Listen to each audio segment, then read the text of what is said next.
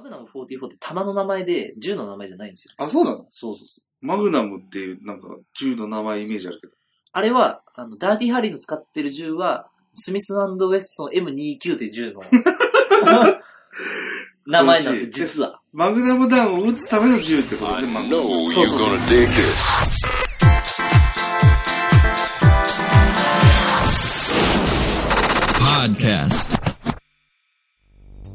はい、準備できました。うい。はい。お久しぶりですが、よろしくお願いします。お願いします。すごい、すごい久しぶりよ。こなのの部屋に集まったのも多分超久しぶりね、この3人が。ああ、まあそうだな。俺ちょいちょい来てるけど。はい。3ヶ月周期という噂を聞いてたんですけど、ね、本当は学習やろうぜって話で。あったね。こんな話もそういう。話。学習どころではないお話に。というわけで、えっと、今日集まっ、中ちゃんぐタクに、スタジオに集まってるのは、えっと私、中ちゃんぐと、うん。ヤバトンです。ララです。テンションがね、一時回ると、やっぱりちょっと低くなってきてる。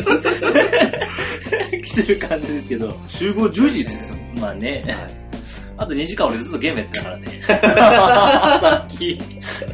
そうね。スプラトゥーン楽しすぎる問題が。俺横で見てた。そうなんですよ。で、まあちょっと今日本題は行くんですけど、本題行く前になんか、近況報告的なのいるんじゃ告的なそもそもだからこれあれでしょ？前回撮ったのは、1月ですね。1月に、あの、ね、聞くに耐えないひどすぎる合コンの話を、いやいや、めちゃくちゃ面白かったです。あのね、各方面からね、そうですね。話題沸騰のあの、神回って言われてましたね。会社の人がね、聞いて、ちょっとさすがにゲスすぎるって言われましたね。そうっすよね、つって返したけど。いや、あれね、めちゃくちゃ面白いんだけど、あの、俺途中で寝てんだよね、あれ。寝てましたね。寝てるんだよ。昨日あの、実は東京に行ってましてですね。はい。あ元潤さんと。あ、飲みました飲みました元なるほど。そういえば、このね、10ヶ月の間に後藤潤さんを移動しちゃいましたしね。あ、そうね。それ言ってなかったね。いや、そういうことで言うといろいろあったけど。いろいろありましたね。後藤潤さん東京行くみたいな話と、うんまあ、その間にフェスもたくさん行ったし、だし、あと、ね、我々のこのラジオにはちょっとなかなか出てもらえてませんが、ゲバラさん2回ぐらい怪我するっていう。そのネタちょっと触れにくいかな。そのネタちょっと触れにくいな。呪いなのか、お酒なのおか。酒なのか。まあちょっと、おいおいね、その、まあゲバさんの紹介もしていきつつ、個人的には出てほしいなと、プロレスの話とかしてほしいな、みいや、たいなとこ絶対面白いよ。ベースの喋り面白いもん。ああの人多分ね、結構ラジオ映えすると思う。確かに。いい声してるし。そんな感じですかね。で、1月に合コンの、一応お便り来たんで、あのお便りにもうリクエスト答えてやろうぜ、みたいな、それ知ってたんですが、その後一切お便り来ておりません。あの、まあね。さすがに10ヶ月だと来ないじゃないですか。さすがにね、これや、あの、終わっちゃったやつなんじゃないかっていう感じに思われてる方たちが多いんじゃないかなと思うんですまあ、一応たチャンネル登録されてる方もいらっしゃる、はい、いらっしゃるので、あの、よろしければ、その説明文のところからちょっと URL を踏んでるんで、あの、こういうくだらないネタを喋ってほしいみたいな、ニーズがあればねばね。そうなおかつ我々が喋れればね。喋れれば喋りたいなと思ってますっていうはい感じでしょうか。よよろしくお願いします。ろしくお願いしますお。願いします。今日、もうちょっと10時から3本ぐらい撮ろうかなと思ってたんですけど、そもそももう1時11分なんですよ。ベースね。そのベースが。ベース。ある意味いつも通りっちゃいつも通り。まあまあ、何話撮れんだっていうのもあるんですけど、まあ3本ぐらい撮りたいと思ってて、はいちょっとね、あの、かねてからちょっと秘密の趣味として、私、あの、本とかを読んでたんですけど、はい1個目がちょっと銃の話をしたい。そろそろ。もうこれはね、男の子は全員好きよ。そう銃が。全然興味なかったですけど、持って今、ね欲しいでしょ？ね。これ早速、じゃあこれ、この、み、み、みなんだろうこれ、モデルガン？違う。エアガンですね。エアガンこれエアーガン。エアガンですね。エアーガンこんなに重たいことある？エアガンですね。今のやつは結構ね、がっつり系のやつを。なんとあの、趣味が高じて、チャンネルさん買ってしまうってっていう。いう。はいまあこれちょっといろいろあって、はいあの、どうしようか、その、えー、なんか、ちょっとさタイトルコールとかした方がいい？した方がいい。しぐだぐだかまるで、もう今誰も何のラジオか分かってない。あ、まるで何もないラジオ。はい。はいというわけで、えー今晩もまるで何もないレディオ、よろしくお願いします。よろしくお願いします。今日の特集は、今日の特集は、えーっと、特集タイトル考えてなかったですね。いや、なんかいつもちょっと工夫するじゃん。あその、うね。いや、じゃああれでいこう。今の俺が言ったやつで。男の子なら誰でも大好き、重特集あ重特集でいく？みたいな。じゃあ、男の子なら誰でも大好き、重特集。グダグダですね。かつてない感じの。かつてないグダグダ感。いつもことだけまあ、ちょっと各自、やっぱりその、ガンへのその思いがね、はあると思うんですけど、い。はい。ちょっと最初に僕のなんで10なのかっていうそもそもの話をね、したいんですけど、去年足の骨を3回ぐらい入院してるんですけど、はい。この話するのラジオで多分2、3回目なんですけど、ねはい。長引いてますね。そう。で、もう一応治って、もう傷ももう大丈夫ですと。う何もしなくても、全然。クライミングは行ってるんですけど、あ、そうなんだ。で、あの、松葉勢ずっとついてて、まあ通院してたんですけどね。通院してたんですけど、で、まあ入院中もそうやし、あの非常に暇なんですよ。まあ仕事してたけど普通に病院で。で、通院してる時とかも、その先生がめっちゃなんか結構いい先生で、1時間待ちとかなんだわ。あの病院の待ち時間。人気というと、人気であるかもしれない。そうそうそう。カリスマ美容師みたいなもうね、おばあちゃんがいっぱい、あの、う鈴木先生みたいな感じで、あん。のね。宮崎駿みたいな先生いるんですけど、あ で、で、すごくね、待ち時間長くて、仕事をしようと最初思ってたんだけど、病院だからあんまり Wi-Fi の電波飛ばしまくるとちょっと、なんかあかんかなと思って、で、なんかべせっかくやし勉強しようと思ったんですよ。で、せっかく勉強するなら、なんかちょっと込み入った話の方が、長く続くかなと思って、で、候補があって、エンジンか銃かどっちかかなと思って。うんあの、構造が複雑系。あ、そうそう、これがなるほどね。そう。で。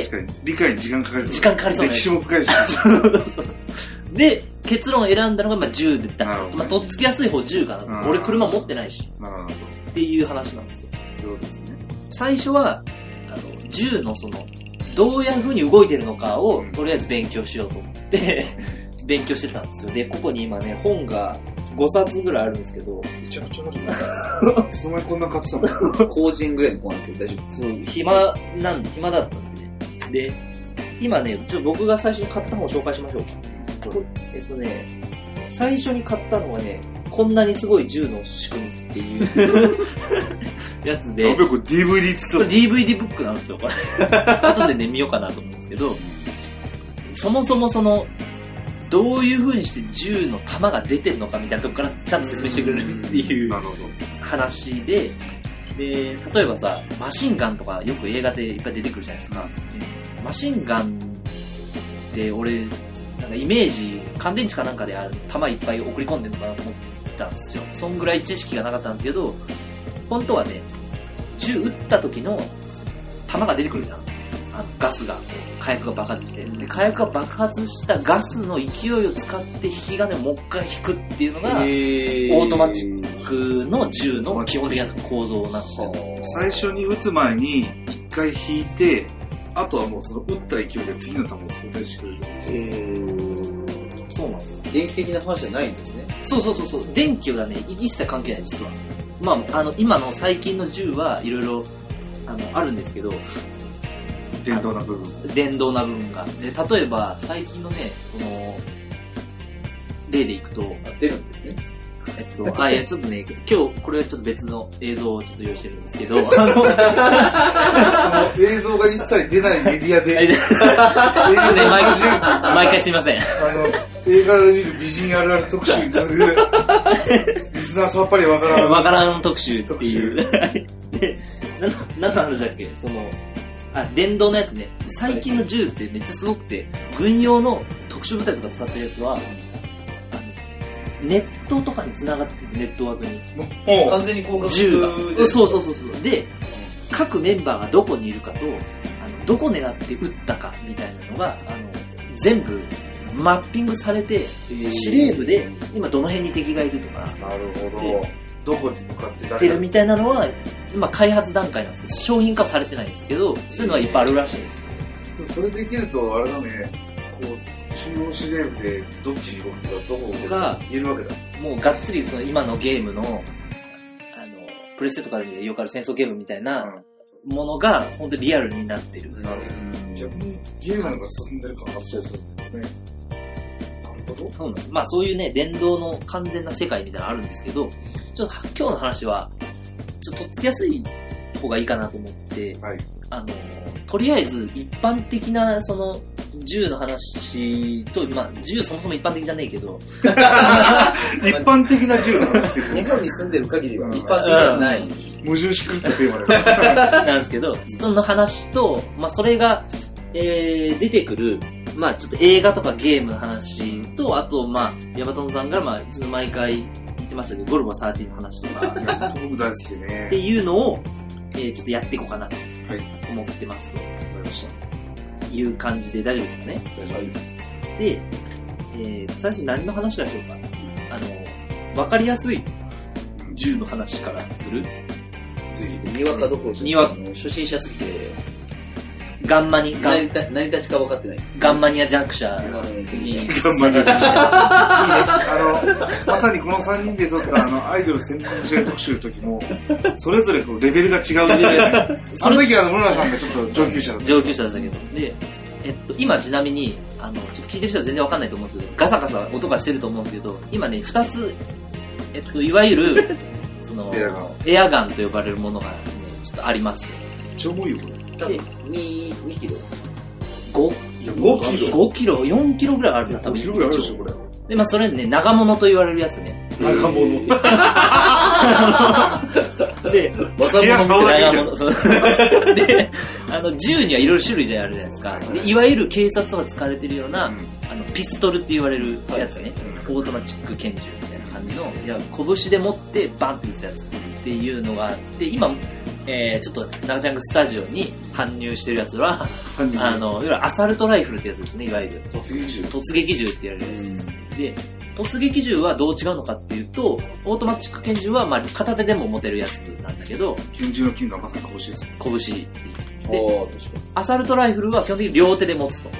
あーで、ちょっと長い銃ですね、いわゆる。で、長物と言われるやつには、まあそうです。スナイパーライフルとかも入ったりするんですけど、うんまあ一旦アサルトライフルの話をします。どっから話そうか。あの、今日、えーこの黒い方から話しましょうか。はい。で、この黒い長いやつは、東京丸井っていうエアガンメーカー、あの、これ実は世界的に有名なんですけど、実は。日本メーカー。日本のメーカー、東京丸井の次世代電動ガンシリーズと言われてるやつがありまして、はい。次世代ね。に。シリーズ化されていらっしゃる。これね、東京丸井ね、ほんとすごい会社だなと思うのが、なんで次世代電動ガンなのかって電動ガンってさ、BB 弾打つからさ、そんな反動ないわけよ、普通。でも、やっぱ撃ってる側としては、やっぱその反動を楽しみたいみたいな、あ ニーズがあって、ーてか、そのためだけに、その反動がじゃあできる電動ガンを作るっていうプロジェクトから走り始めたと。なるほど。で、それがまあ次世代電動ガン。要はリコイルがあるやつですね。この、何、重さも一種のリアリティだもんね。一種もそうそうそう。一種のリアリティですね。一種も業界から言わす、あの、働いてる村上から言わせると、これ、そこそこ作るの難しいですよ。そうなんですよ。今、その、村田さんが持ってるその黒い銃は、その次世代電動ガンシリーズのレシーライフルっていうやつですね。アメリカの、えー、ネイビーシールズのその特殊部隊の、えー、人たちが使ってる偵察用の狙撃ライフル。まあ、アサルトライフルと一緒なんですけど。で、レシーライフルって銃は実はなくて、多分ね、正式名称で言うとリーコンライフルとか多分そういう名前、まあ、要は架空の銃やけど、まあ、ほぼ似せてるみたいな感じうん。で、これちなみに、えー左手で、右手で引き金引いて左手でまあ銃身を持つみたいな感じなんですけど、この左手が当たるそのレールがついてあって、まあ、いろんなアイテムがいっぱい付けられるみたいな感じなんですけど、でそれはダニエル・ディフェンスっていうその銃のほんま、本当のマジモノパーツを作ってる会社があって、そことなんか業務提携したらしくて、そのためだリアリティの追求もそこまでいくね。エアガンなんですよ。なので、そこってあのメタルでなんですよ。だからめっちゃ重いっていう銃自体が。確かにめっタルタワーこいつ。で、ちゃんとそのロットナンバーとか、そのシリアルナンバーが入ってあって、そのレールに、レーザーで刻印されてるっていうこのこだわりをね、うちの会社が儲かりそう。FA 業界がもう、業界がその、最初にちょっと暇だったみたいな話があったじゃないですか、病院に行って。で、暇でちょっと本読むのも、ちょっと大体あらかた知識が入ったというタイミングになって、で、その時はまだね、エアガン買おうって思ってなかったんですけど、で家でさ、クライミングできなくなって、ちょっと暇だなと思って、その銃のパーツと構造が分かってるから、エアガンならではの構造が分かったら、俺作れんじゃねえかなと思って、ヤフオクで部品を一個一個買って、と作ろうと思って。ちょっと何を言ってるかわからない。何を言ってるかわからない。で、全体像が分かってれば、パーツを組み立てれば、俺でも作れんじゃねえかなと思って、中古のパーツとかをね、いいっぱい流れてるんで、ヤフオク。で、それで初めて作ったのが今、ヤバトンさんが持ってるうやつですね。それは FN スカー、えー L かね。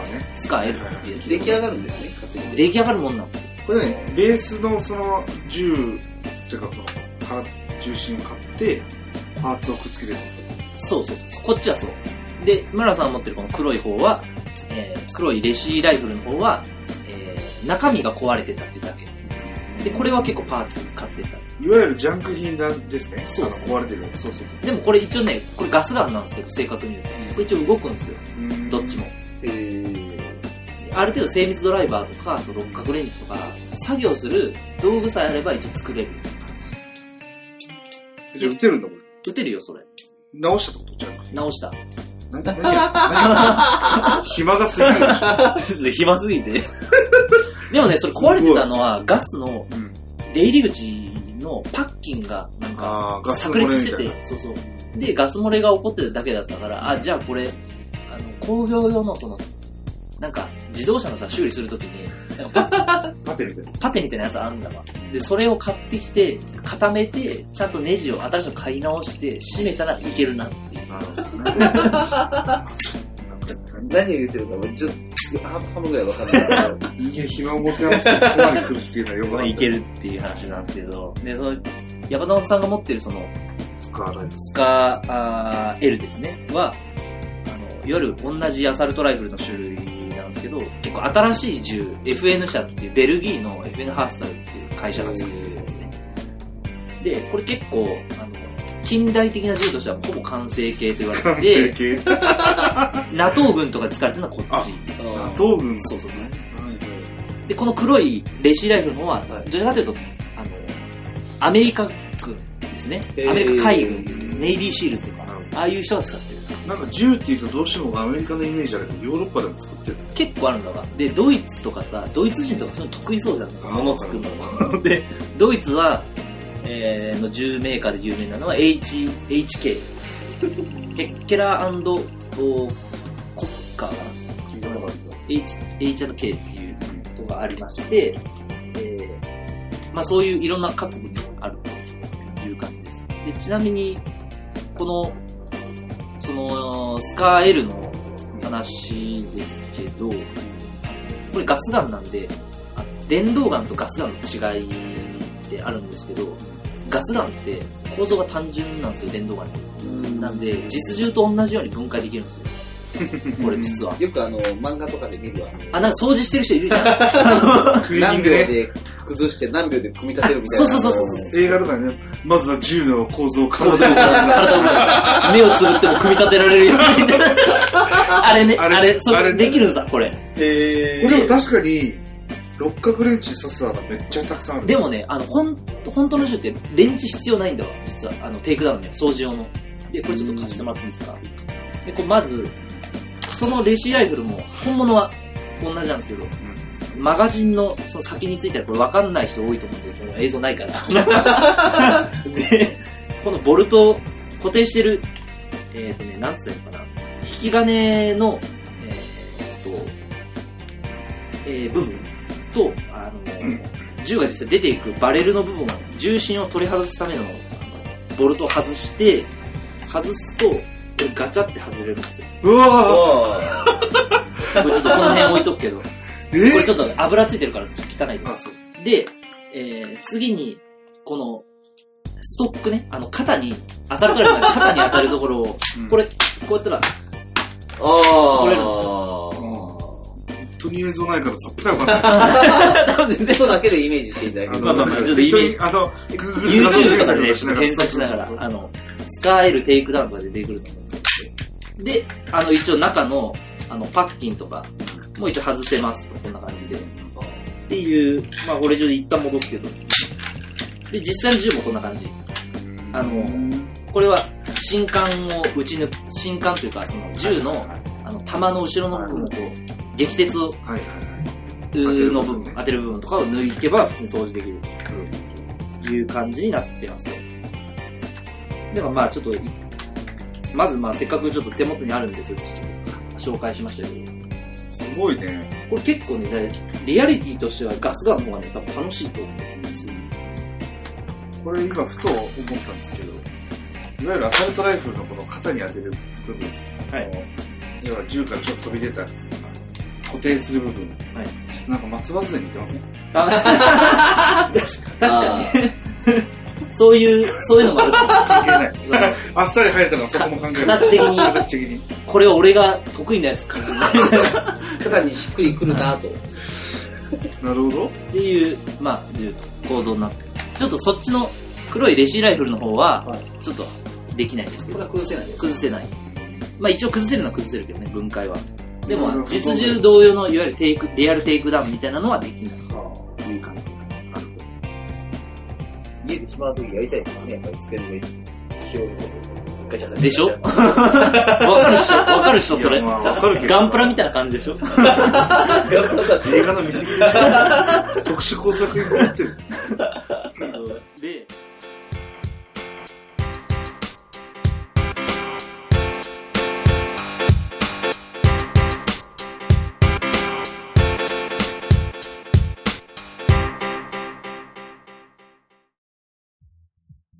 俺はさ、結構その、構造が知りたい人だから、うん別に、だから買って組み立てて、これ一回 Facebook にアップしたらなんかみんなにね、サバが行きましょうってみんな言われるんですけど、ああ、すごいこのつですね。そう、ぶっちゃけね、打つことには興味ないんだよ、俺。いわか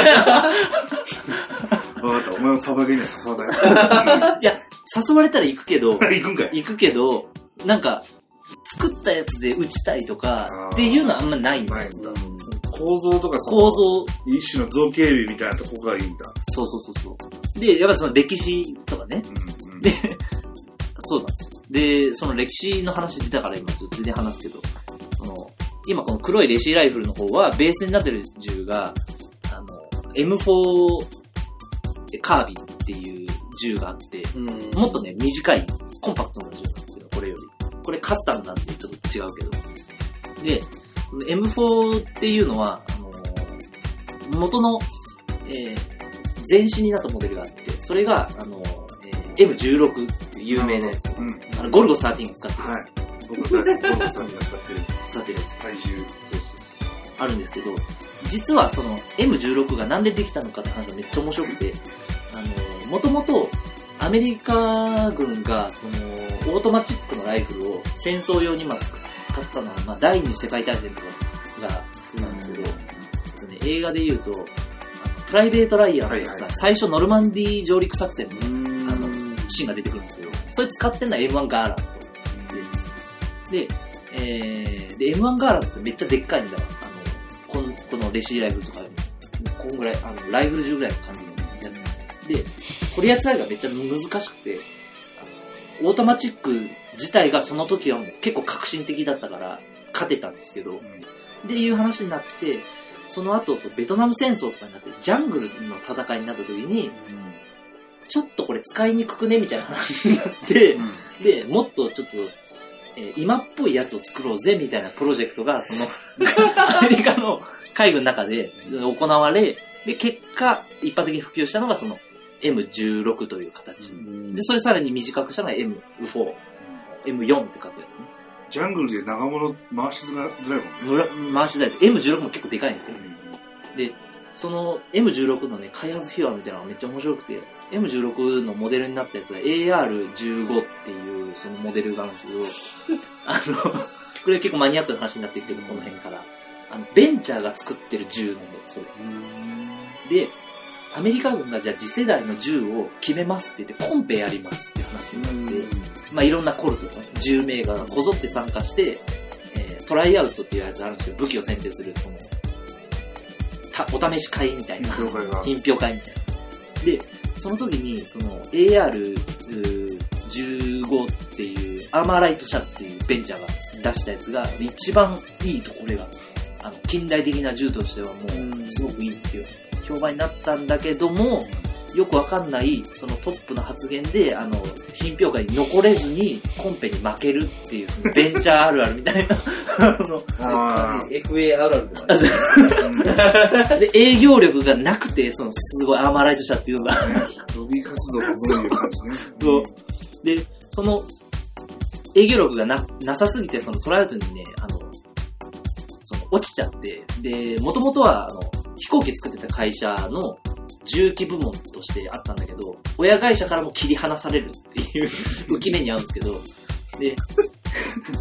ただそのトライアウトに参加した人が、いや、俺のとこの舞台これが使いたいって言って採用したのが M16 だしなるほど。あそういうね、なんか、あ、わかる、そう、社会人あるあるよくあるよね、みたいなのが結構あって、いろいろあ。銃の世界でもある。あるんですよ、そういうのが。そういうのを読むのがすごい楽しい。なるほだから別に打ちたいとかではちょっとあんまりない感じ。ど。で、一通りなんか構造欲、構造欲、なんか知りたい欲が満たされてる結構で満たされたね。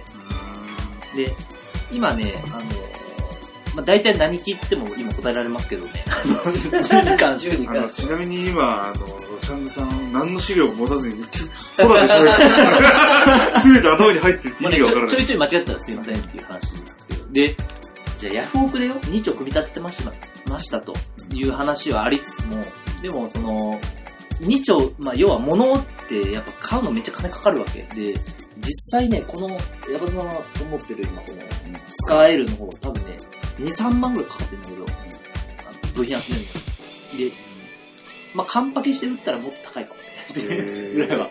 ただ、買い続けるのも結構高いから、うんあの、まあ、みんな売ったり買ったりしてる人が多いあー、なるほどね。という感じなんですけど、売ってまた違う銃を手に入れる。そうそうそう。でもそれなんかちょっともったいないやん。もったいないというか、そのお金めっちゃかかるからどうしようかなと思った時に、まあ、ちょっと今、村原さんもう寝ちゃいそうですけど、まあ、まあ、まあ、一旦ね。で、えー、っていう時にですね、あのねすごい面白いゲームを見つけて、あのね、銃を組み立てるだけっていうゲームが実はあって、これがね、めちゃめちゃ面白いんだわ。から、再生リスト？かなワールド・オブ・ガンズっていう話があって、銃がね、あの、すごい何十種類って並んであって、そのゲーム上で組み立てて終わりっていうだけのゲームなんですけど、で、これ、ちょ結局マニアックな。っと見てみましょうか。今、映像。これ今、プレイ中の動画を、まあ、PC ゲームなんですけど、はいはい。あの、スチームで配信されてる。ゲームプラットフォーム、スチームで。で、起動すると、まあ、銃がいっぱい出てくるんですけど、めちゃくちゃ銃並んでる。そう。で、その中から1個銃をね、選ぶんですよ。で、最初に出てくるのは、ジャバトンさんの好きな AK47 ね。あはいはいはい。AK100 の元元になった。はいはい。いわゆるカラシニコフ銃というやつですね。はいはい。で、これ起動すると、で、こんな感じになるんですけど、どんどん分解していけるんですよ。で、パーツ一個一個まで全部分解できて、で、これ今最初、マガジン外しますみたいな感じから、早くできるかなうあ、口外した。外して、えー重心の、えー上の激鉄のカバー外しますと。で、チャージングハンドル外しますと。で、カバー外します。これはすごい。っていうのをね、これ、これは、早送りするか。あ、もう寝ちゃいましたね。思います。違いましたね。まあ、それはいいですけまあ、それはいいとして。で、最初分解するとどこまで行くのかっていうのを見たことえっとね、この辺からかな。もう、全部ネジ一本一本までこのゲームで全部外せるんだけど。マニアックだね。ど、これね、すごい。ここまでいける。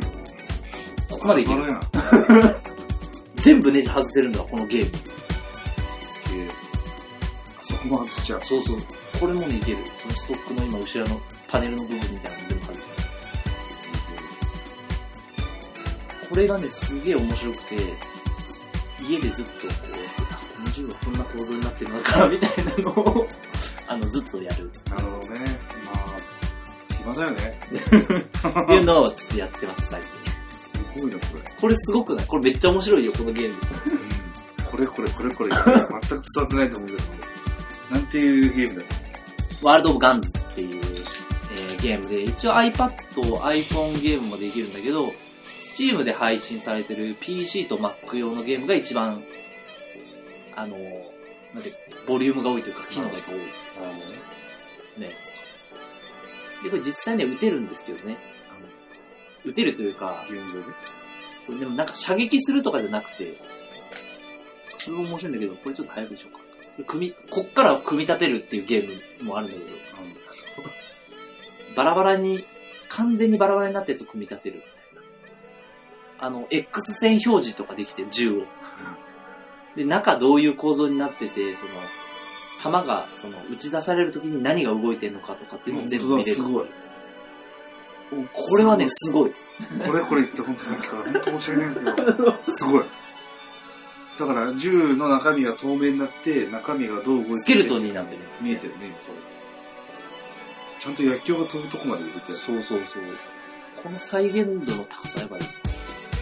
すげえオタクが作ったんだろうと思う。俺が今若干感心してるのは、その銃が今 CG で表示されてて、その下がミラーになってて、裏側が見れるっていう。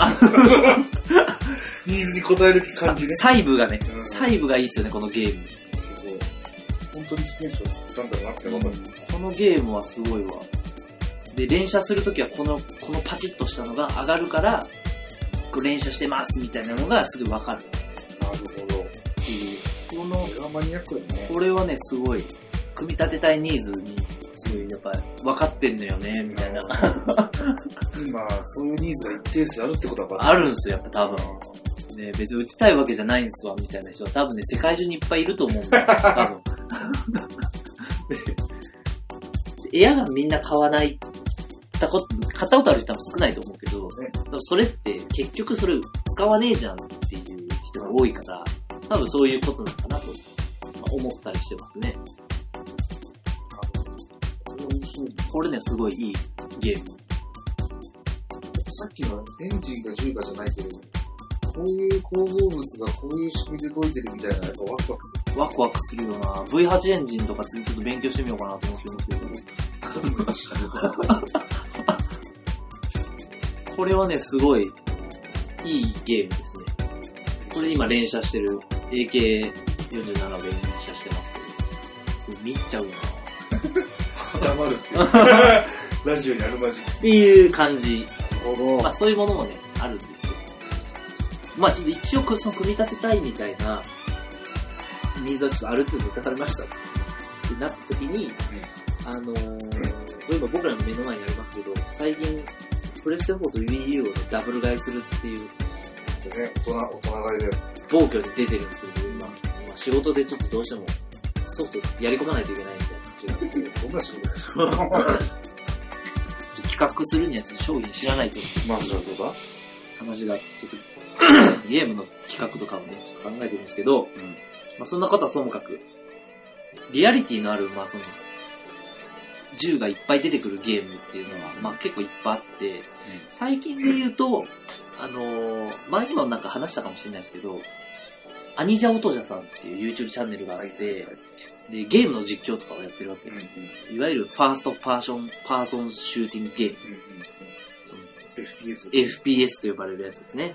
でコールド、コール、コールオブデューティーかコールオブデューティーねと、か、えー最近で言うとメタルギアソリッド5の実況をやってるんですけど、そういうの結構見て、あの、使われてる感じをこう、ふーんって見て楽しむっていうのをやってます。そこでも見て楽しむ。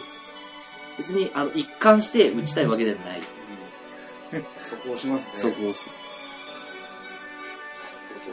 で結構、なんか構造とかさ、そういうのをある程度知って映画とか見ると、え、今の銃薬莢出てこなかったけど、みたいな。なんかね、ちょっとね、気になり出すんだわ、結構。どうでもよすぎて。ツッコミ入れたくなっちゃう。そうそうそうそうそう。でもね、それはそれで結構ね、面白いなと思って。でさもその、ゲーム、それこそゲームで、このリアリティとか、銃のリアリティとかっていうことで言うと、やっぱ最近だよね。この、あ最近やと思うわ。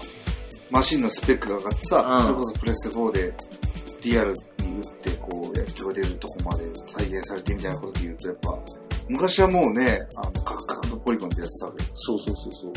あの、メタルギアソリッドってこれ、あの、聞いてる方はどれぐらいしご存知かとかはちょっとわかんないですけど、うんあの、いわゆるステルスアクションゲームっていうゲームがあって、敵に見つからないようにして、その潜入活動を行う、うんその、シューティングゲーム。はいはいまあ一応銃撃てるのは撃てるんですようん。っていうゲームあって、なんでそのステルスゲームっていうジャンルを作ったのかっていう最初のね、開発当初の話とかがめっちゃ面白くて、うん。もともとね、開発してるのは小島の坊さんだから、あのすごい有名なゲーム、ね。プロダクションだよね。小島プロダクションあって、うん。えー、まあ、元はコナミの社内の、まあ、一チームだったんですよ。で、M、MGX かなんか昔のその筐体があって、その、プレステとかよりも、プレステとかもっと出る前やな。ファミコンとかよりももっとスペックが低いやつ。で、ゲームを作らないといけないって話になったんだけど、戦争ゲームを作れって上司から言われたのに、いや、弾が飛んでくる描写っていうのがあんまりいっぱい出せませんっていう スペック的に。制約があって、で、あその前さゲ、ゲームの世界観特集の話もしたけど、あの、平安今日エイリアンみたいな。そうそうそう。そのじゃあどうするっていう話になった時に、いや、じゃあ、撃たれないようにして進むっていうゲームに作るのどうっていう なるほどね。逆にね。逆転の発想であの、リリースしたのが、メタルギアソリッドシリーズメタルギアシリーズなんですよ。なるほど。で、まあもちろんスペックどんどん高くなっていくから、その後プレステに行ってプレステ4になって、今プレステ4になってマルチシナリオになったりとか、銃自体のグラフィックスとかもまあかなり成功な感じになって、まあ今あんな感じですけど、なるほもともとの発想はやっぱそういう制約ど。の中から出た苦し紛れのアイディアみたいな、実は、大ヒットシリーズじゃん大ヒットあれ世界で何万部売れてんのかなもう1000万とかいってんじゃない？シリーズ累計で。あでもアメリカ人とかきそうだもんねう。ん。アメリカのね、やっぱ、シューティングゲームとか、その、なんか、快感ポイントのみたいなの分かってるね。うんあ、今そういう、打ちたいよね、それみたいなるほな、どね。なるほどね。はいはいはい。いう感じですね。ちなみに僕の友達、あの、今もう、あれ、小島プロダクション解体されたらしいけど、小島プロダクションでメタルギアのキャラクターの CG を作ってるって友達がいました。あ、マジ？えマジマジ、超話聞きたいよ、それ。まあちょっと変わったやつなんでね。え、その、5もじゃあ作ってたってこ作ってたっぽいよ。とマジかの、おっぱい大きいクワイエット、キャラクターが出てきますけど。なんかこの犬俺が作ったんだよって、俺あんまその時知らなかったから。あ、へー 5?5 5の？怖いのかな？わかんない。あ、マジか。そうそうそう。ゲームのね、そういう出てくる銃とかもね、ちょっと話し出すと面白いですけど、え最近、近代戦、2000年代以降のそのテロとの戦いみたいなゲームをバーッとみんないろいろやるようになって、で、最近は結構近未来ものがもうネタ尽きたからなのかなけど、多いですけど、ちょうどタイムリーな話で言うと、つい1週間ぐらい前ですかね、あの、コールオブデューティーのブラックオプス3が出てて、お。あのーなんかマッツさんプレステ4買おうかなみたいなこと言ってますけど、近代戦より SF 戦になるとやっぱもっとレーザー光線とか、まあ、ジャンプめっちゃできるみたいな。でも基本的に火薬で発射するっていう機構は変わってねえんだみたいな。疑問点は残るんだけど。まあそこはね、もっと小型化したレールガンとかさ、そういうのないのかなみたいなのはあるけど。そこはあくまでも今の銃の気持ちよさみたいな。のをやっぱ重視してるんだね。その撃った時の反動感とかさ、パーンっていう感じ。なるあとはまあそういうシューティング系のゲームを最近やってるかなっていうのと、まああともともと映画好きなんで、映画系の、あの、映画に出てくる銃にちょっと突っ込み入れて一人でちょっと楽しんだりしてますね、最近。まあでも銃が出てくる映画なんて本当にいくらでもあるもんね。結構あるよ。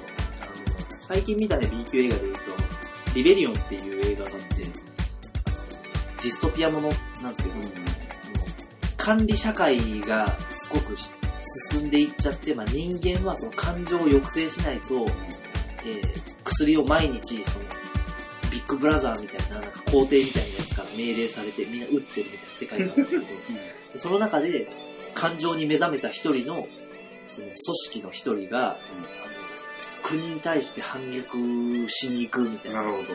なんかちょっと、その話続くみたいな感じの映画があるんですけど、ダイバージェントだよね。ダイバージェント。ああ、あ近いね。なんか、ディストピアもので言うと。それリベリオンでめっちゃ面白いのが、監督が日本めっちゃ好きなんだと思うけど、あの銃を撃つ撃ち方っていうその、空手の型みたいにして、ガン型っていうのが出てくるんですそれがね、超面白い。ピストルをさ、2丁持つじゃん。で、2丁持って、なんか手をクロスさせたりとか、なんかこう、手を後ろにやったりとかして、統計学的に荒い、その一番効率がいい打ち方を研究する、そのガン型っていう格闘技みたいなのがあって、架空のね。架空の。うん。で、あのーっていうね、あの、そういうとんでもみたいなのもあるんですただね、リベリオ1個評価できるポイントは、これ昔ラジオで、TBS ラジオかなんかでね、ウィークエンドシャッフルかなんかでね、喋ってたと思うさっきその、銃撃ったらあ重心熱くなるって話、はいはいはい。さらっとね、打ち合わせの時に、はい、あの、収録前にね。そう、収録前にちょっと放熱しなきゃいけない。そうそうそうそう。で、リベリオンって暗闇で銃を撃つシーンがあって、重心が、重心っていうか、銃口ね、が、ボワーっと赤くなるんですよ。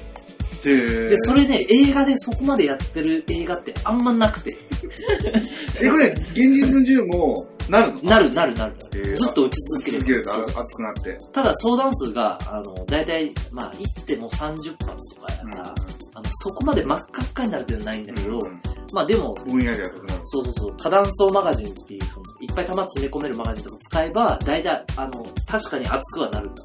へー。それは実際の銃って熱歪まないの？重心。あ、えー、歪みはしないけど、まあ、まっすぐ飛んでいかないと意味がないから、なんていうか、撃った時に、その、重心がブレたりとか、あの、しても、あの、ちゃんと元戻るように、今その、レシーライフル、東京丸いのやつとかはそうなんですけど、フローティングバレルっていうのが、確か。あの、実はその、カバーになってるところと、あの、弾が出ていく筒になってるようなバレルね、が、実は一切接触してないんですよ。へー。あの浮いてるっていう根元でくっついてるだけ。なるほそういうのはね、あったんですよ。で、大体今の、あの、スナイパーライフルとか、えー、は、ものによってはそういうフローティングバレル方式ど。なみたいな、えー、仕組みになってるのが多いですね。君本当に詳しいね。結構ね、詳しいよ。今こう、あの、全くのアドリブの質問をしてみたけど、答えられちゃうみたいな。そうそう、大体、大体答えられますよ。すごいね。いやでも確かに映画、それで言うとあの、それこそその、レシーライフルがさ、ネイビーシールズがどうのこうの話してる、あの、2012年に公開されたネイビーシールズっていうそのものの映画があって、あー、それね、見ました。見ました。あの、本物の、あの、ネイビーシールズの隊員が出てるってう。いう。あれはいいね。うんあれはいい映画あです。のー面白かったね。あれは。しかも、なんか、いかにもさ、アメリカ映画って感じがするけど、その、うん。やっぱ家族を大事にしてるシーンみたいなちょいちょい出てくるみたいな。お前そう、フラグ立てるね、みたいな。あ、こいつ死ぬな、みたいな。まあ、あるよね。あれでね、あの、まあ、途中からだんだんちょっとこう、あの、正直若干ぐだってくる感じあるけど、あの、最初のさ、最初の戦闘すごいね、あれかっこいい最初のせんゲリラのとこに攻め込む戦闘シーンめちゃくちゃかっこいいじゃん。あの、後ろにスナイパーが控えて、あの、投石部隊で別にが行って、みたいな。まあスナイ、パーが排除して、そうそう厳密に言うとマークスマンって言うんですけどね、あれ。スナイパーって超遠距離なんだよね。で、中距離でなるのマークスマンって言ってる。なるほどね。まあそういう。で、まあ、スナイパーもので言ったら、あの、ちょっと前にアメリカンスナイパーでありましたよ。ああ、もう見てないんだ。あれねめっちゃいい。あの、クリント・イーストウッドが担当してるんです。あれは実話をね元にして、すごいいい人ですよね。あれはいいです。うその、ちゃんとスナイパーが待機しとかないといけないから、あの、そのしんどいところとかをちゃんと書いててすごい。で、かつ、なんか戦争ってどっちもなんか、大体さ、俺の方が正義だみたいな感じでまあもちろん。ドンパチやるのが多いけど、この戦いが本当は誰のために戦ってんのかみたいなのも含めて、あの結構リアルですね、あれは。なるほど。あれすごいいいいや映画です。見なきゃ見れてない。あと、戦争もので言ったら、えー、ブラックホークダウンとか、あ、もうあれも超面白いね。ブラックホークダウンとか、あとさっき言ったプライベートライアンとか、俺あの辺のやっぱね、軍物あ軍物、大好きなの。ミリタリー映画。軍物大好あとね、変化球で言うと、えっとね、アルパチーノかなえっとね、ちょっと今調べましょうか。ヒートっていう映画あって、それもね、超いいいいんだけき。ど、うん。これ、村野さんでいびきなんだね、いびき入りますね、これ多分。ノイズ、ノイズ切っとこうかなとは思いつつも、怖い鏡なのこれ。いや、来ても寝るだろうと思いながら、あ、そうそうそう、あ、マイケルマン監督のヒートっていう、ロバート・デ・ニーロが出てるやつですね。で、ロバート・デ・ニーロが、えっ、と、マフィア役かな？あ、えー、そうアルパチーノがマフィア役で、ロバート・デ・ニーロが、えー、警察、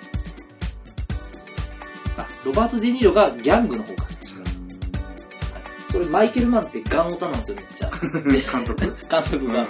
そのヒート銃撃戦があるんですけど、あの、銃撃戦のその銃撃つ音を実際のその銃持ってきて録音してる音をかぶせてて、リアル思考だね。超リアル思考。それはね、あれ映画としてもね、よくできてる。マイケルマンのヒート。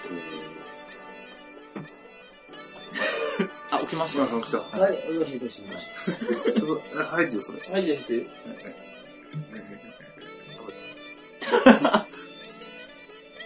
まあ今ちょっと、銃の質問大会みたいな。っていう、まあ映画。結構いっぱいあるな。俺、うん B 級の方が結構好きだったりするんだよ。ねザ・シューターとか？あ、そうそうそうそうそう。あれでしょ？極大射程でしょ？そうそう あれはね、まあまあのとんでもないからと思うよ、俺は。え、あ、なんかいいじゃん。なんか、なんか、一スナイパーなのに、なんかこう、なんだなんか、サバイバル技術がすごい。ね、あの、え、それ、いわゆる FPS でいう突スナみたいな感じの。スナイパーって、あの、突撃しないんですけど、ガンガン突撃していく。あの、前線行く感じのね。そうそうそうそうそう。おかしくね？みたいな。ああいう、あれいいよな。あれもいいよザ・。シューターは、いわゆる B 級な感じするね。ザ・シューターでもさ、ザ・シューターが結構評判良かったらしくて、なんとか射程って名前つけた映画が何個かあって、あ、そう。大体クソなんだけど、無限射程とかね、あったりするんだけど、ね。そうそう。で、全然シリーズとさ、関係ないみたいな。名前だけ似せてくるみたいな。そう、そういうのもあったり。まあ、あと、まあ、007とかは、あの、結構ガジェット寄りなんで、あんま銃は出てこないけど、そうね。確かに。まあ、もともと映画好きだから、そういう、あ、とっかかりはあるあのあと、銃に対するね。銃に対するとかね、他にも、なんか織田裕二が昔出てたホワイトアウトとか、ああ。あれはなんか、日本映画でちゃんと銃の描写をやるみたいなのが、なんか、一つコンセプ一つコンセプトで、あト。あの、ダム選挙するやつでしょ？そうそうそうそう、そうなんや。雪山で。えー、で、ちゃんとモデルガンの会社に協力してもらって、ちゃんと薬莢が出るみたいな、えー、あの、なんか描写を入れてみたりするんだけど、シーンによって、え、今入ってなかったよね？みたいな、あったりとか。でもそういう意味で言うと確かに、結まず構ある日本映画にさ、まずもってアサルトライフルはまあ出てこない。出てこない。で、多分ね、いや、それ、やっぱ理由があって、日本って銃持ってダメじゃないですか、そうね。でそれがね、大きいと思うんですよ。大体拳銃だもん。そうそう。あの、あの刑事物のね。多分、その想像力の問題で、持ったことねえから、大体こんな感じだろ、みたいなんで、撮ってる映画が結構日本が多い。なるほど。アサルトライフルはね、どうもあるよね。生、長物がいいですよね、やっぱがいいってのはすごい。そうそうそう。で、ちょっとね、本音を言うと、2丁買ったからちょっと結構出費したなと思って、これをこのまま手持ちで持っておくのか、次作るなら、ちょっとスナイパーライフルいいなとか思ったりとかして。でもリストアしてさ、まあ、転売じゃなくてさ、あの、売りに出すとかってありなんじでもなんか部品で売るより、カンパケして売った方が多分、高値で売れそう。うん、まあそうだね。そういう作業をしない人もいるわけだもんね。うん。なる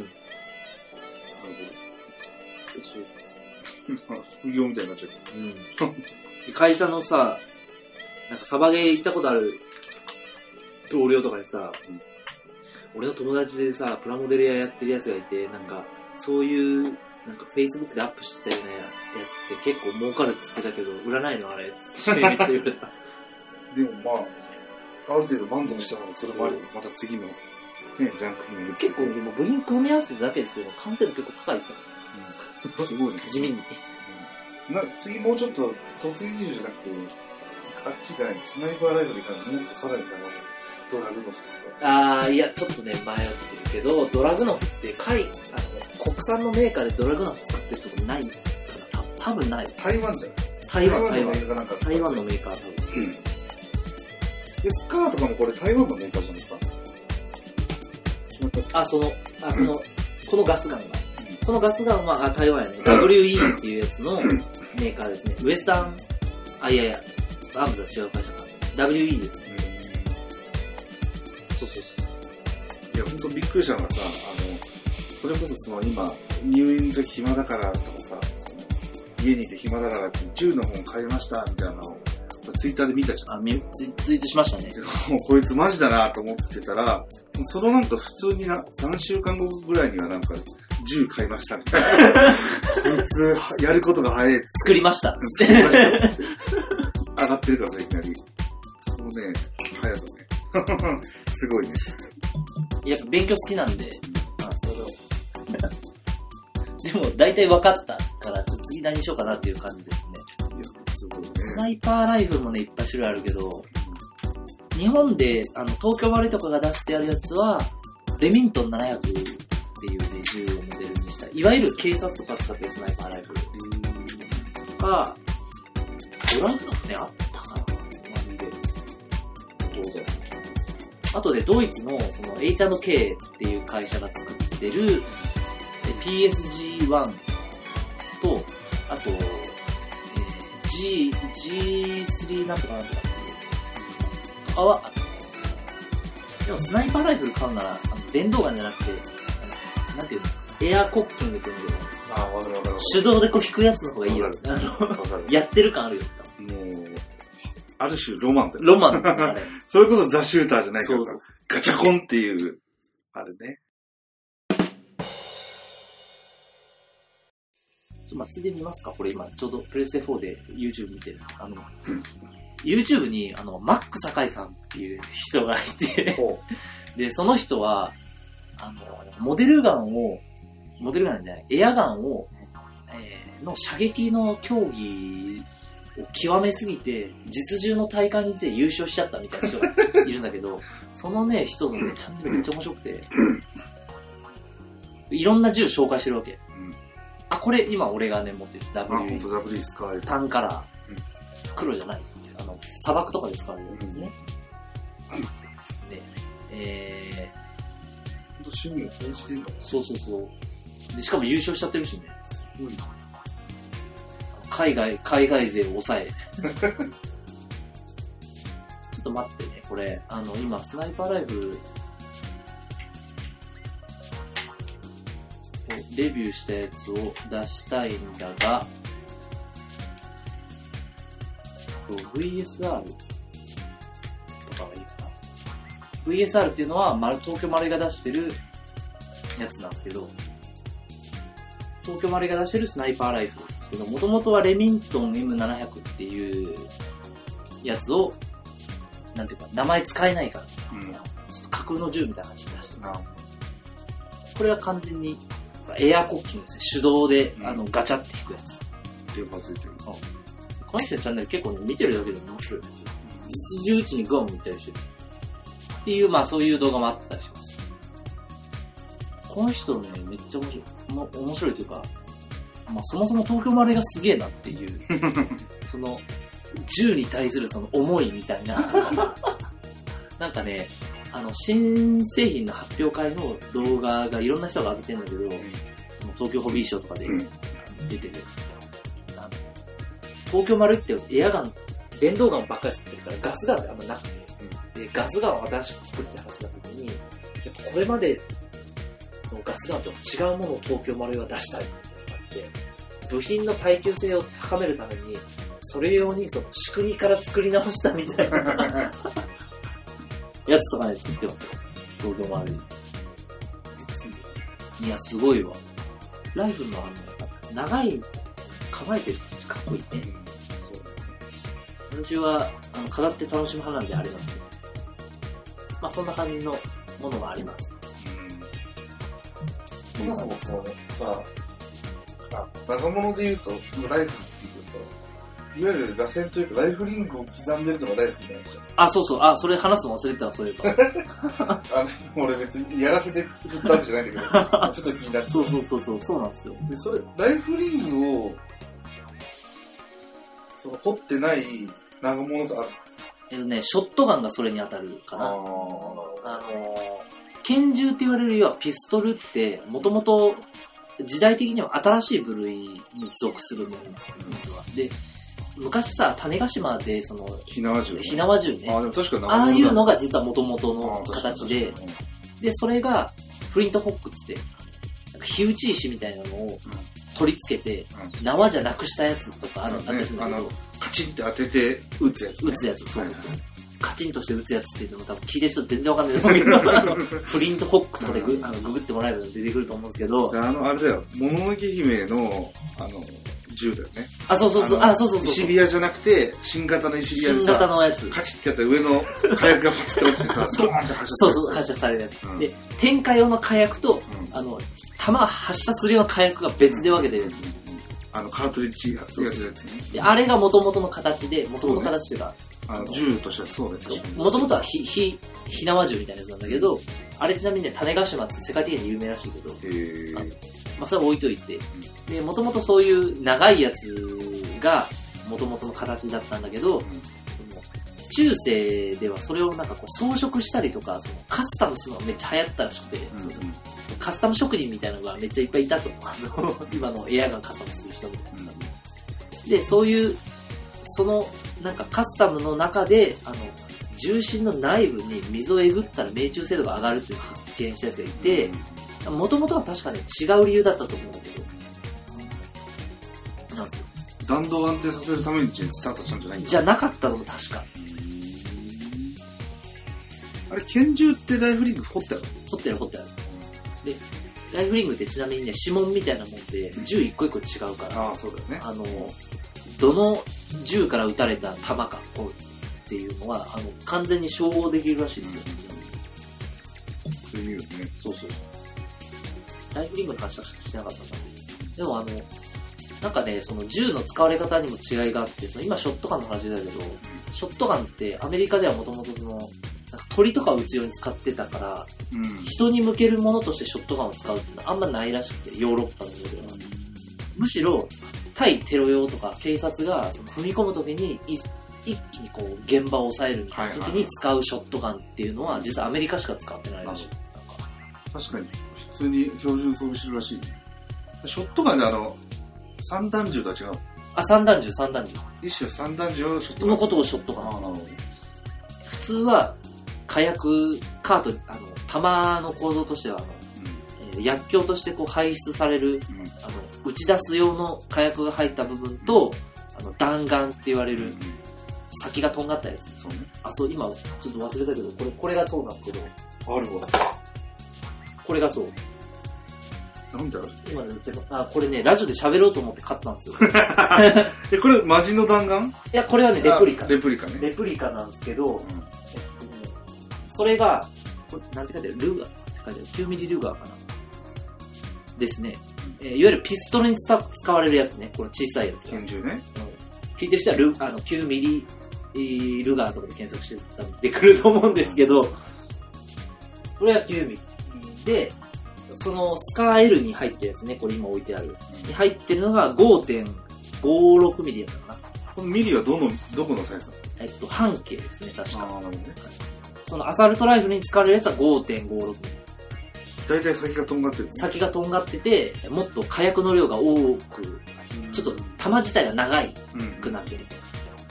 で、これちなみに実弾数もともとうん。あのね、なんか沖縄とかで、ミリタリーショップとか行くと、なんか売ってあって、使用済みのやつ。あ、これは、火薬は入ってない。火薬入ってない。使用済みのやつに弾頭を入れ直した。で、なんかね、競技用の銃では、そういう風に一回撃ち終わったやつを、銃の弾もパーツで成り立ってるから、うん、そうね。あの雷管と火薬入れ直して、あと弾丸セットし直せば、一応使えるようになってて、うん。でそういう風にして火薬なしで作り直したやつですね。なるほど。これ確かに、あの、薬莢がかなり汚れてますね。そうそうそう。ちょっと汚いんだよ。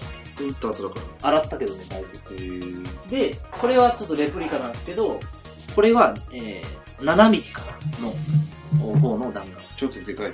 ちょっとでかい。で、もともと M1 さっき言ってた M1 ガーランドとか、うん。あの、昔、そのアメリカ軍が使ってた正式の銃はこっちの方が本当の弾。うん。もっとでかい方。ただ、これでかいから反動がめっちゃ大きくて、うん。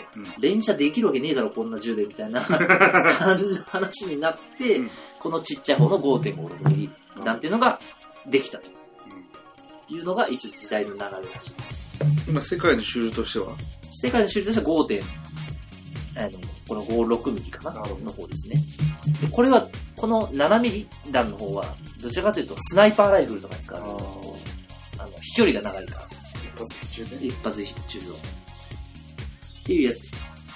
ちなみにね、最終、これ一番でかいやつなんですけど、これね、これなんつったのあの、これ50ミリなんとか14だよ、確か。一番でかいやつ。これは、あの、アンチマテリアルライフルっていう種類のライフルあって、それは、もう戦車とかを撃つ。ですよね。もうわかるわかる。車とかを撃つみたいなかるゴルフに出てくる。だってもはやなんかマッキーぐらいのサイズだよそうそう。マッキーぐらいのサイズのマジックのマッキーぐらいのサイズだよね。かなりでかい。ね。えっとね、確かなんかで見たけど、弾が人に当たると、ストッピングパワーっていうらしいんですけど、その当たった時の衝撃波で、穴がこう、ぼわっと広がるんですけど、それがだいたい5.56ミリ弾だと、野球ボールぐらいの穴がこの辺に行くと。えげつね。で、7ミリ弾だとそれがサッカーボールぐらいになる。やばいじゃん。もうそれだけで死ぬよ。普通に当たったらやばい。もう腕吹っ飛ぶぐらいの感じ。そうだよね。っていう感じですね。これ今何分ぐらい？時間計って忘れたわ。なんか、あとまあ聞きたいことがあればちょっとつなげて、あの、追記しておきますけど。なんかまあ、それは一切役に立たないよね、生活してる上では。まあ、趣味なんてそんなもんでしょ。これでもね、やっぱ面白いわ。銃。なんか種類とか、ね、やっぱ面白いね。これなんか、あのー結構そのさっきの映画の話、ちょっと戻るけど、いわゆるリボルバーっていう回転式のはいはいはい。あのマガジンはい。に、式のピストルっうんていうんですかね。あのーちょっと簡単に説明するのは難しいけど、いわゆるリボルバーみたいなものも、なんかシングルアクションとダブルアクションってあって、ダブルアクションが、一回引き金を吹くと次の引き金もカチッて引いて、えーくれて、要は引き金を引き続けられるやつとうん。う、ん。一回一回引いて、ひ引き金引いて、えートリガー引いて引き金引いてみたいな何回も繰り返さないといけないやつとかがあったりして、えーるんですけど、リボルバーの出てくる映画で言うと一番有名なダーティーハリーとか、うん。あるなであれ映画のあのカットよく見たら、うんなんか、本当は、確かね、俺、それちょっとよくわかんないけど、本当はシングルアクションなのに、なんかダブルアクションみたいになってるじゃん、みたいな。今引き金引いたのになんか打ってないことになってるじゃん、みたいな。とかはちょいちょいあるらしい。細かいことで言うと。細かいことで言うと。まあそ、そもそもやけど、なんかマグナム44って言うけど、マグナム44って弾の名前で銃の名前じゃないんですよ。あ、そうなの？そうそうそう。マグナムっていう、なんか、銃の名前イメージあるけど。あれは、あの、ダーティーハリーの使ってる銃は、スミスウェスソン M29 っていう銃の 名前なんですよ、実は。マグナム弾を撃つための銃ってことでマグナムなんだ。そうそうそうそうそう。マグナム、マグナムっていうのはすごいみたいな、まあ、意味ですけど、ヘビーなショットが撃てる。あれもともと家畜撃った、牛とか撃ったりするやつなんですよ。鹿とかね。はい。なんかね、それ、警察官がそれ持つの、そもそも設定としてどうなのかみたいな。でもその、ダーティーハリー、ダーティーハリー俺も何作、まあ、全部見てないけど、何作か見ててさ、まず、うあの、そこにリアリティなんかはしないけど、撃った瞬間、もう銃がさ、ブワーンって上に上がるじゃん。あ、でもあれは本当本当マグナムなんてもうすごいんだよ、反動が。あれすごいよね。あ、あのなんか一発でぶっ壊すぞみたいな感じ。もともと狩猟用ですからね、あれ。ドカーン言ってるね。それがなんで警察持ってんだよ、みたいな感じあるよ。それなんでもあれだ。は。なんでもありな。かっこよかったらなんでもいいみたいな。クイーント・イーストウッドのね、名作ですけど。人によるのかもね、そのかっこよさの描写の仕方が。さっきのヒートっていう、その、マイケル・マンの映画だと、はいもうガンマニアだからさ、警察が持ってる方の銃は、フルオートっていう、連射できない銃。3点バーストって3発ずつしか出てまあ、それ民間人巻き込まないからそういう使用してるんですけど、なるほどね。民間人のやつフルオートでできる銃って少ない。っていう、その、あ、細けえな、みたいな。ディティールね。ディティール細けえな、みたいなのもいれば、そのダーティーハリーみたいな、結構なんで警察官がそのスミスウエストの M2 級持ってんだよ、みたいなのはあったりする。そこはいいけど、とりあえずもうかっこよさ重視。すごいかっこよさ重視みたい確かに銃という目線で映画見ると、特にアメリカもなんかそれ、面白い。な。結構面白いよね。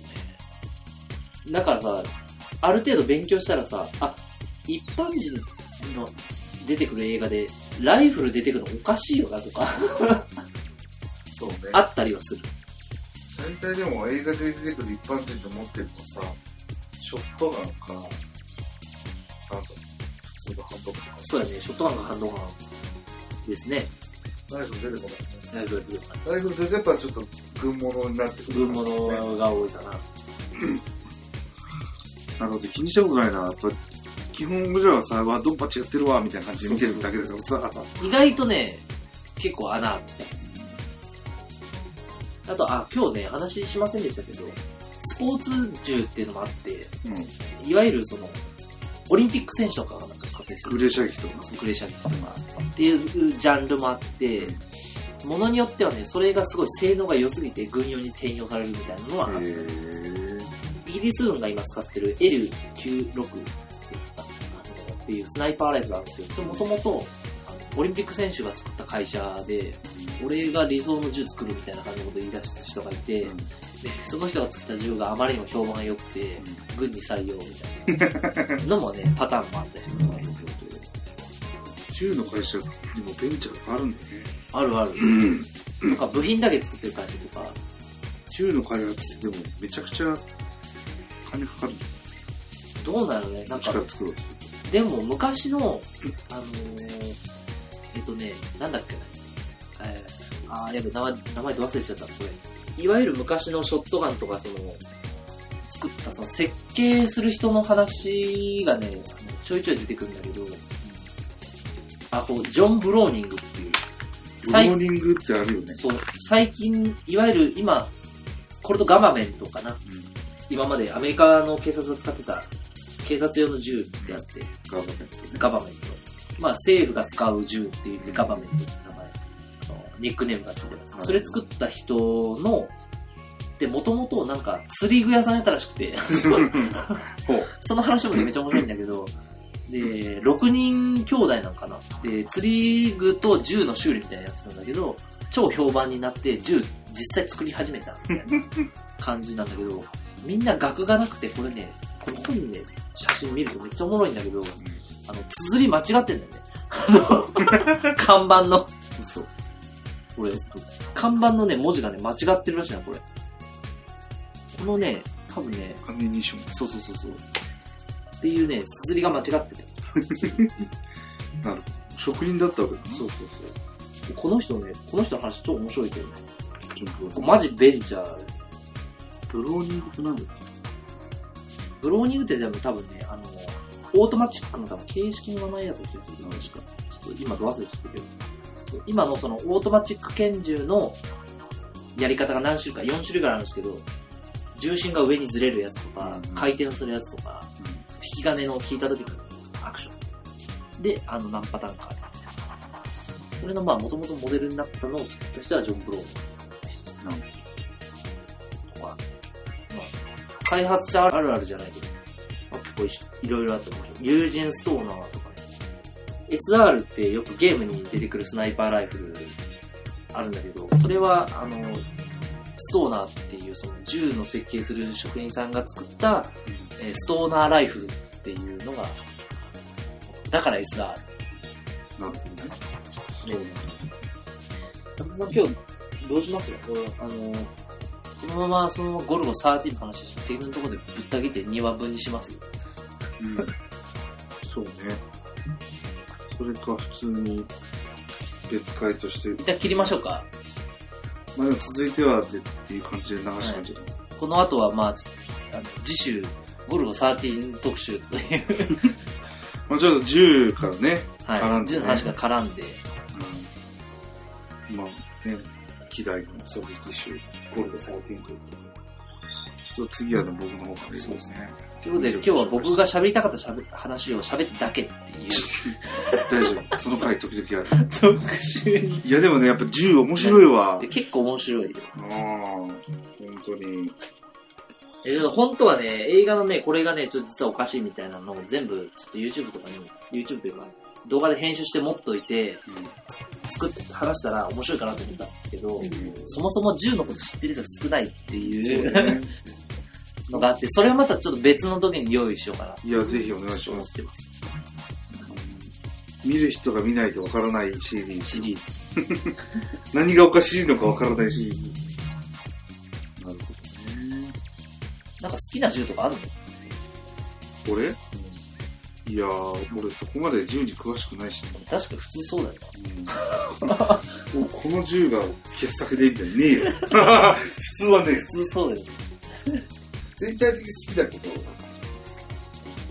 なんとなくこんな形が好きっていう感じだよな、普通の。いや、俺なんかそういう意味でやっぱさ、長物というか、スナイパー、スナイパーライフルをね、あの中心とした長物が好きでね。やっぱり。なんか、構えてる感じある。かっこいいよ。そう、構えてる感じやっぱかっこいいなと思うよね、正直。まあ、大体その、我々が見るところのスナイパーってさ、絶対当てるじゃん。ああ、はい、はい映。画とかさ。まあ、ゴルフもそうだけど。外さないね。そうそうそう。外すやつの話とかあるのかな、映画。どうだろう。なんか、全然スナイピングがうまくいかないみたいな映画欲しいよね。なんか逆に。その、リアルな難しさっていうかさ、いや、なんか結局当たるでしょみたいなとこあるはい。あるね。あの、やっぱ、まあそこが、それが面白いからそうやってんだけど、確か、あれは、あの、なんか、最近アニメで深夜枠で、ノイタミヤ枠かな。あの、なんか、サバゲーの話あるけど、なんかなかったっけ？あの、銃、銃、青春と機関銃。あ、青春期間、青春期間中ね。青春銃って読むんだ。うん、青春あれ俺全部見たけど、あ、マジ？うんあ、そういうくだりはない。あれ、サバゲーやってるそう、サバゲー、うん、出る。なんか、あんまりそこまで、かな。なんか、もうちょっと、あの、不調子向けな感じだったよ。あ、そうなんです結構空気系な感じなんや。なんか、あんまり、銃、もう銃、どうなんだろう。銃のうんちくが出てくるとかではない。うん。あんまりだね。うん。すごい期待してたんだけどね、正直。なるほどな。スナイパー、難しいわー、みたいな映画欲しい。うん、欲しいよね。実際難しいだろうし。でもそれがでもある意味近いのがさっき言ったさ、アメリカンスナイパーみたいいや、アメリカンスナイパー結構当てるよ。な。あ、そう。結構当ていくよ。でむしろ、苦悩みたいな。そうそうそうそう、その、あの、技これ、術的なことというか。ネタバレになるけど、スナイ、アメリカンスナイパーで最初に殺すの子供なんですよ。子供と女の人なんですよ。あの予告編でやってたよ。そうそうそうそう。だからそういうとこの苦悩感みたいなとこ。そこなんだね。だから、よくないんだけど、スナイパーはす当てるものだっていうイメージが当たんないっていう。当たんないってスナイパー系のゲームとかたまにあったりするけど。うん、ある。当たんないそういう意味ではね、ゴルフもめちゃくちゃ楽ですよ。なんせ、任務成功率99.9%外した回あんの？あのね、引き受けなかったっていう回はあるよ。ある。あのね、正確に言うと、その、1回のミスは、あの重機の不要っ。腕じゃない。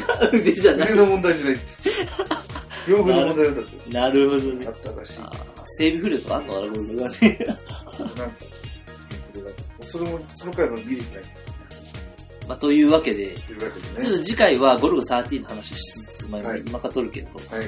なんか配信しようかなっていうのと、はい。あとね、その、ちょっとそもそもね、銃のその知識あんまりこの3人っていうか、まあ、村さんも寝てますけど、完全にね。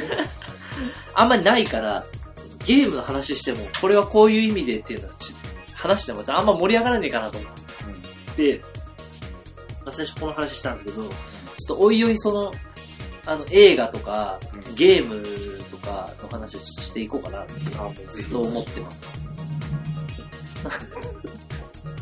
っていう感じです。はい。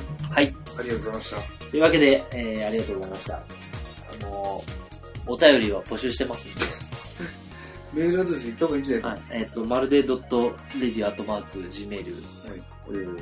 ドットコムか。もしくはあの説明文の後ろに URL を記載してますんで、えー、知ってる村上さん、あの、お便りいただければ、ちょっと何しかちょっと調べて喋ったりとかしたいかなとはい。思ってます。言ってます。はい。結構ね、ハーコーなお題でも割と喋れるかなと思いますんで。いやー、この銃の特集ね。どれぐらいニーズあるのか知いや、らないわかんない。これね、多分ま全くないと思うわ。これで面白いよ、これ。一発屋特集よりね、ニーズ一切ない、う度合い高い、これ。そうね、音楽の方がまだ聴ける部分ある。あそうそうそう。はい。っっていう感じですはい勉強に持たれた方はね。はい。というわけで、はい。エンディングは、えー、まるで何も、まるで何もないじゃない。あるよ。エンディングは朝が来るまで。朝が来るまで、えー終わることないダンスを。はい。で、えーありがとうございました。よろしくお願いし今週っ。て言っちゃったけど、今。はい、またはい。次回お願いしま。ますたよろしくお願いします。夜が来て街に